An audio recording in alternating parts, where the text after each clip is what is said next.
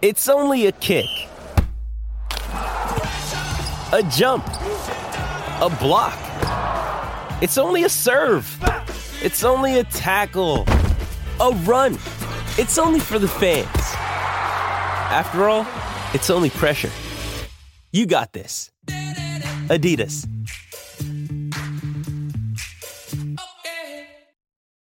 When you need mealtime inspiration, it's worth shopping Kroger, where you'll find over 30,000 mouthwatering choices that excite your inner foodie. And no matter what tasty choice you make, you'll enjoy our everyday low prices, plus extra ways to save, like digital coupons worth over $600 each week. You can also save up to $1 off per gallon at the pump with fuel points. More savings and more inspiring flavors make shopping Kroger worth it every time. Kroger, fresh for everyone. Fuel restrictions apply. With threats to our nation waiting around every corner, adaptability is more important than ever. When conditions change without notice, quick strategic thinking is crucial. And with obstacles consistently impending, determination is essential in overcoming them. It's this willingness, decisiveness, and resilience that sets Marines apart. With our fighting spirit, we don't just fight battles, we win them. Marines are the constant our nation counts on to fight the unknown. And through adaptable problem solving, we do just that. Learn more at marines.com. Lucky Land Casino asking people what's the weirdest place you've gotten lucky? Lucky? In line at the deli, I guess? Aha, in my dentist's office. More than once, actually. Do I have to say? Yes, you do. In the car before my kids' PTA meeting. Really? Yes. Excuse me, what's the weirdest place you've gotten lucky? I never win and tell. Well, there you have it. You can get lucky anywhere playing at LuckyLandSlots.com. Play for free right now. Are you feeling lucky? Purchase necessary. Void where prohibited by law. 18 plus. Terms and conditions apply. See website for details. On the Autosport podcast today, another interview with a motorsport leader. Well, IndyCar has been in the news recently with an exciting new street race for 2021 announced in Nashville. Under the ownership of American racing legend Roger Penske, both the series and the iconic Indianapolis Motor Speedway have the foundations of a strong future ahead. So, what does that future look like? And what are the threats beyond the current pandemic?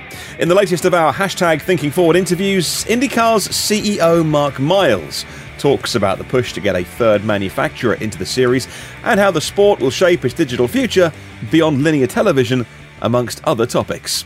Here he is talking to our own James Allen. Well, Mark, listen, thank you so much for making the time to join us for this uh, hashtag Thinking Forward today. Obviously, IndyCar has been very much in the news recently. We'll get on to talk about your exciting new event in, in Nashville and, of course, the, the 500 that you had recently. But maybe we could start. Could you sum up, you think, the appeal of IndyCar to, to the audiences?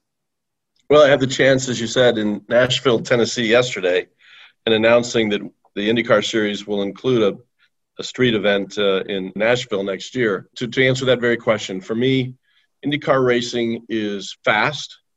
Uh, we love the diversity that we race on ovals and you know super speedways as well as short ovals.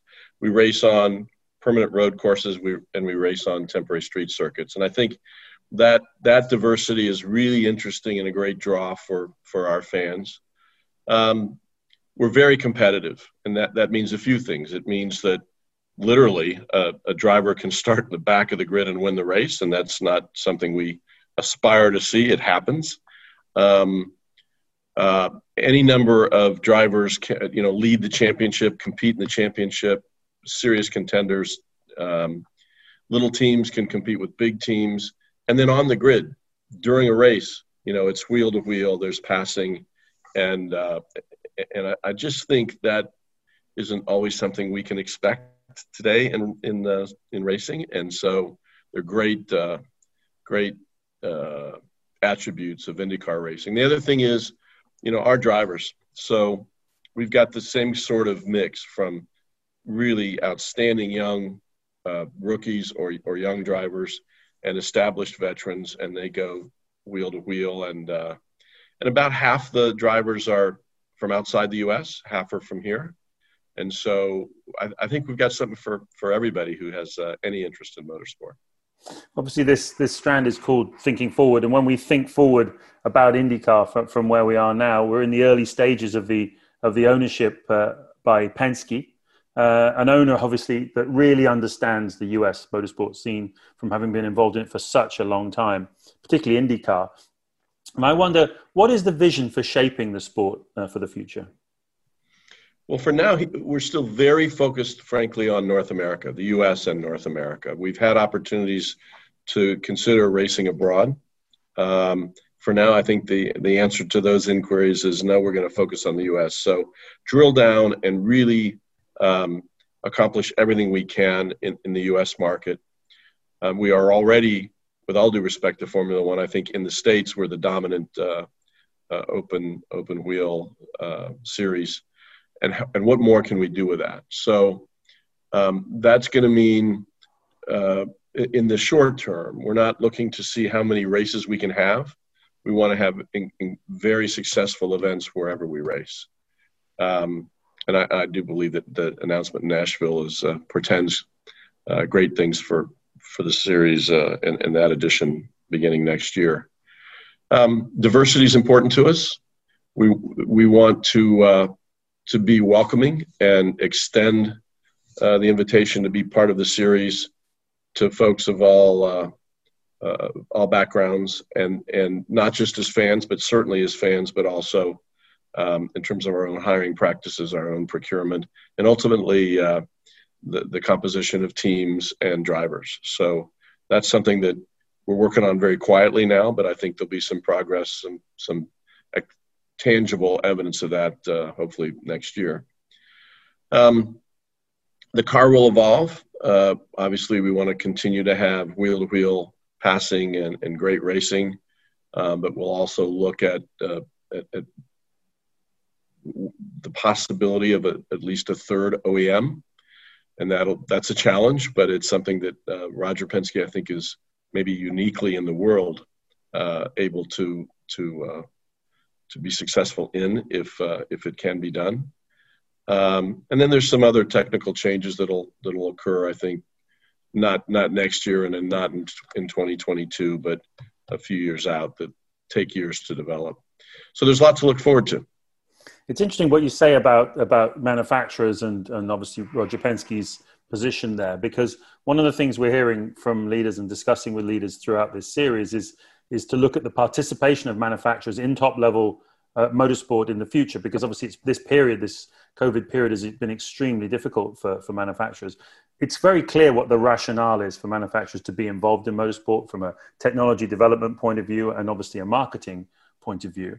But do you see that rationale changing in any way? And and do you are you concerned about the level of investment from manufacturers going forward as a result of, of the 2020 crisis yeah, well, obviously, it's it, it, hard to imagine a tougher time to have that conversation. Happily, we've been working on it for a while, so there are a number of manufacturers that know our story and have been able to uh, to watch our progress. Uh, so I guess it's a bit of a speed bump, uh, the COVID that is, but um, you know, I, I, don't think the basic premise is going to change. I think it is what you said. It's a development opportunity, and certainly, it, it, particularly in the U.S. market, it's a marketing opportunity. And finally, I think the value proposition for IndyCar is amazing. So if you look at the cost, you know, to be in uh, Formula One or to be in even NASCAR, from my perspective, on a sort of CPM basis, um, how many eyeballs you get in front of for the cost to have a team or to, to sorry to be a manufacturer with maybe a third of the teams i think it's a great value proposition and i think that, that we've seen that being understood in our conversations. Speaking of CPMs, obviously the digital piece has been very important for Formula One and its growth since uh, since Liberty Media took over, and, and, particularly in finding new audiences. It actually has a data point that 52% of new fans since Liberty took over are under 35. I wonder how is IndyCar setting its strategy when it comes to finding new and younger audiences. Well, I, I have to say, I think uh, Liberty Media, Formula One have done a great job in that regard. They've invested and they're showing that it can work and they're having success. Uh, so I, I, don't know that we're going to invent a new model. We'll, we'll be going down that path generally. Um, you know, we are kind of beholden to to uh, linear media in this country for most of our live race exposure. I think in the next couple of years, um, the whole architecture will change, and particularly with so many subscribers in cable, leaving cable, streaming is going to take on a, a, a, much greater importance. You know, in our primary market, the U.S., linear coverage will, for for for I don't know how long, deliver the biggest audiences, but um, but streaming will have a more and more important role. And internationally, um, as you may know, we we do believe that, that that'll be true to some extent in a number of our key markets, but for a whole lot of the, the world, streaming is really our best opportunity. And I think you'll see us doing much more in that regard. Um, obviously, racing started up in, in the US earlier than it did in other parts of the world coming out of the, of the lockdown. I think NASCAR first and, and then IndyCar. Um, what was the response like to that? And, and what's the outlook there in the US, which obviously you're still suffering very high COVID numbers?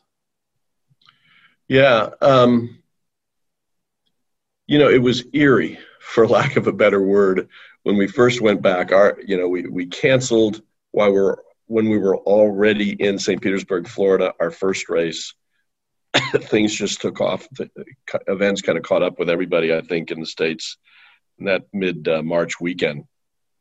Um, and then it was the first weekend in June when we raced. Uh, we we first came back in Texas on the oval there without fans, and you know the focus was very much on keeping our competitors, the people who have to be there in the paddock, safe.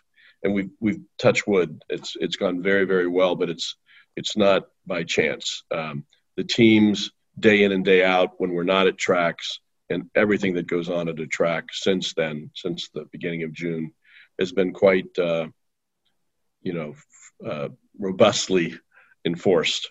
And I say that uh, enforcement may be the wrong word because the teams really understand the importance of it. If we can't get the participants to the track safely, then we don't have a series. So, but that's gone very well. It continues to be a focus. It will be for the rest of our year. We have three more races left, two of them in Indianapolis. Um, when the fans first started coming back, then you go through this next phase of kind of how weird it is to have a, a, a relatively small number of people in the crowd. And at some of those races, like um, Road America and Mid Ohio last weekend, where they're largely wooded campgrounds, uh, however many people you have, they're spread out by by uh, nature of the of the venue, and um, and so it, it, it was pretty graceful way, I think, to bring fans back. We'll be announcing what we'll have in the way of crowds for our Harvest Grand Prix doubleheader, the beginning of October here in Indianapolis. There will be fans. They will not uh, uh, approach the capacity of this venue, but nevertheless, uh, it'll, it'll be more than we've had probably in sports in the city at that point. And then the finale will be in St. Petersburg, Florida, and we still don't know to what extent fans will be um, able to participate. So it, it, it is a psychologically it's a uh, an odd, strange, off-putting sort of process and and and uh, environment. But for the racers, it's racing, right? And they they keep themselves safe, and then they do what they do. And uh, of course, we'd rather have fans. One one of the great attributes I think of IndyCar that I failed to mention is how accessible we are. And so when we do have fans, they're right there. They're in the usually in the garage and paddock area, and our drivers are very happy to sign autographs and be be, be quite proximate to fans. So we really do miss that. Speaking of accessibility, obviously um, esports has has really opened up a lot of uh, uh, motorsports over this over this period and not only that people can discover the sport for the first time through esports, particularly younger audiences, but in many cases can actually race against the races themselves. You know, we saw many great examples of that. What what's your own uh, appreciation of, of what the esports uh, period, the, the virtual season, if you like, did for did for motorsport in general and for IndyCar in particular? Well, it it created uh, the opportunity to put esports uh, out, and so again in this country in the U.S. Um, we had we had six events and five uh, were on linear television. So and and they did pretty well in in terms of the the audience. Um, I think there's a future for sure, and I, I expect that it will grow. Um, frankly, in many examples, it's it's it's an investment for the sport, which one would like to make, but where it is in the pecking order in our growth remains to be seen. Um, we'd like to get to the place where there is an IndyCar title for a, for a great game, a compelling game, um, and then we can really see what the uh, what the uptake is. But the first thing is the title. That's a significant uh, hurdle in and of itself. But uh, you know, when we've had events, and we have had many, not just uh, the ones in this COVID season, but previously, the drivers love it. Our guys really like to like to be out there. They like to compete with the public, and uh, and so I think there is an opportunity there for sure. Let's bring back to the what we were saying at the beginning of the conversation about about this exciting new event in Nashville, and you were saying that one of the kind of key um, attractions of IndyCar is the variety between street courses, as Nashville is going to be, the road courses, and the ovals. How do you find that balance? I mean, I was I was lucky enough to cover um, the series back in 1994 when Nigel Mansell was over there. I spent a year traveling around. I thoroughly enjoyed it. It was an absolutely wonderful experience, and the diversity of the different venues was was really very striking. And I was always fascinated about about the balance between the different types of circuits. What is the right balance, and how how do you work it out? Well, we don't have a quota, but we we think the balance is important to us, and so we we just very deliberately think about how to keep it, how to how to maintain the balance, and it isn't uh, precise, but it's been more or less a third, a third, a third, if you accept the definition of those three disciplines. Uh, quite frankly, you know, ovals um, are are never in the middle of a city. Indianapolis is maybe the exception. And so I think they're tougher in some respects. You know, IndyCar fans love oval racing. It's fastest and it's, you know, most hair racing, I'm sure. Um, but uh, but then to attract fans to go, you know, maybe 30, 60 minutes from a from a city is increasingly a challenge because there's so much competition in, in sports and entertainment. So we have to work really hard on that.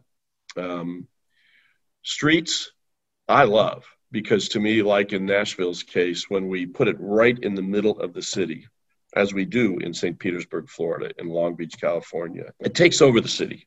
I mean, it's so it's it's like Monaco. I used to live there and, and appreciate the Formula One event, uh, how it just captivates the entire community.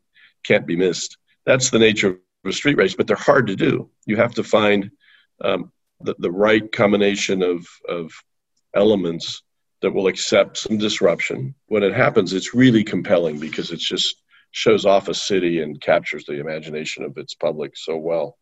So that that's hard, but we love them. And then road courses are easier. You know, that somebody's already made the investment, and we know where those tracks are, and it's really a matter of uh, of of uh, embracing them in a way that balances with the other two formats. You mentioned uh, also earlier on about looking to bring another another manufacturer into the sport. One of the things we're hearing from a lot of a lot of leaders around the, the, the series and, and, teams as well is uh, obviously as a consequence, the economic consequence of what's happened this year.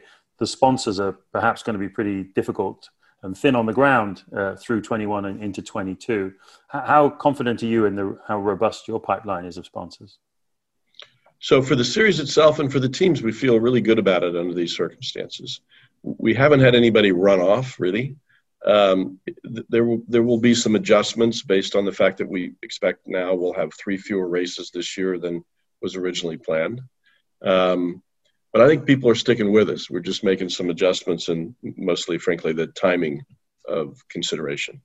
So, uh, and, and I think the same is true for the teams. They want to be on the track. Obviously, uh, you got much greater headwinds if you can't produce the sport.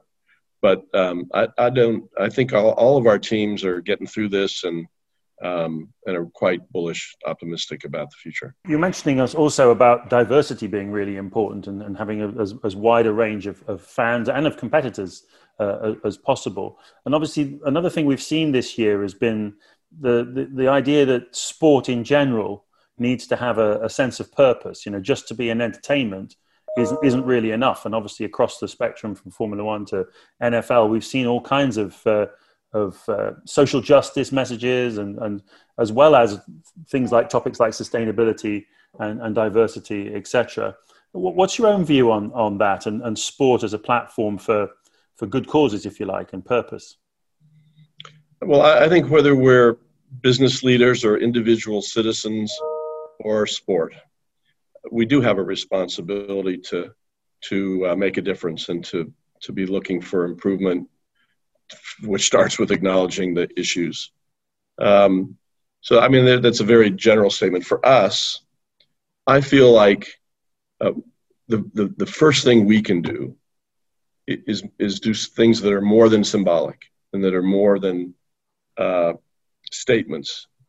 Uh, so, so we are committed to bringing diversity into our sport, and I think we got a lot of work to do to be anywhere near where we should be in that regard. So, again, some of that is internal to the way we run our business. If you think of our organization, if you think of it that way, it's work with the teams um, and our promoters uh, t- so that we affect our ecosystem in that way. Uh, and then ultimately, it'll be uh, uh bringing in crew members and drivers. And, and our ladder series will be an important part of that. Our pipeline does not look good right now in that regard, but I, we're doing some things right now to see what the possibilities are to make a difference fairly as quickly as we possibly can. So yeah, I, I, the first thing is uh, we do feel a responsibility, and sport obviously has, uh, as a visible platform, has a great opportunity to keep the issues in front of the public. But uh, in addition to that, just the way I think, you know, we got to get our own house in order, and and uh, and be a model more than uh, a symbol. Uh, and and I hope we can make real progress very, you know, consistently over time. And finally, Mark, on a similar theme, obviously the world was moving towards a decarbonisation, more electric mobility, and, motorsport moving slowly to to reflect that. Do you feel that um, the clear air that everybody's enjoyed during the, the lockdown and um, and the way that everybody's now looking at their own sense of vulnerability and all these other discussions, do you feel that the sustainability topic is is more powerful now? Do how do you feel the the shift in terms of um, you know the move towards decarbonisation and electric. Yeah. yeah. Well, the air isn't so clear here. Even you know, three quarters of the way from California, we're getting California forest fire uh, air, and it's true really now coast to coast. So it's top of mind, not just for, as a natural disaster, but as evidence of global warming and and uh, certainly all these things, hurricanes in the southern part of this country. Um, I think combined to increase the sense of uh, urgency to do something about to do all the things we can do about global warming in our environment. Saying that, right now, um, you know, our motto is sort of, uh, you know, faster and louder. So um, I, I think that's kind of what our brand is. Now, we're not oblivious to sustainability issues there's a lot of ways we can attack that. Part of it is off the track with our promoters and the way we operate our events. Um, other leagues have done a really good job in that regard, I think. And part of it is on the track. And so um, you, have seen some discussion about kind of hybrid motors. That's not to replace the basic uh, engine, but rather to supplement. And I think that that's an ongoing conversation that you'll see some you'll see some implementation on uh, in the next couple of years.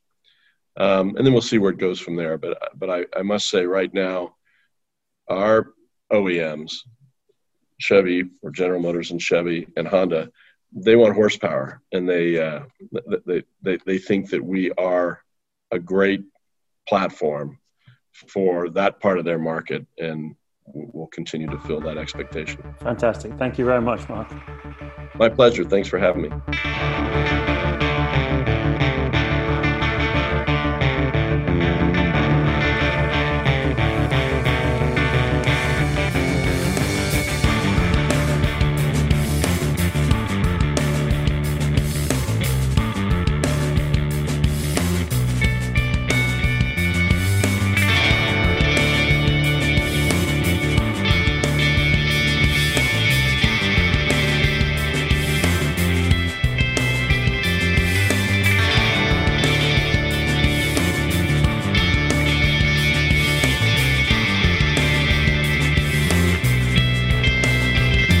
Music is 6am by Trilo, written by Marcus Simmons. See soundcloud.com slash Trilo Music.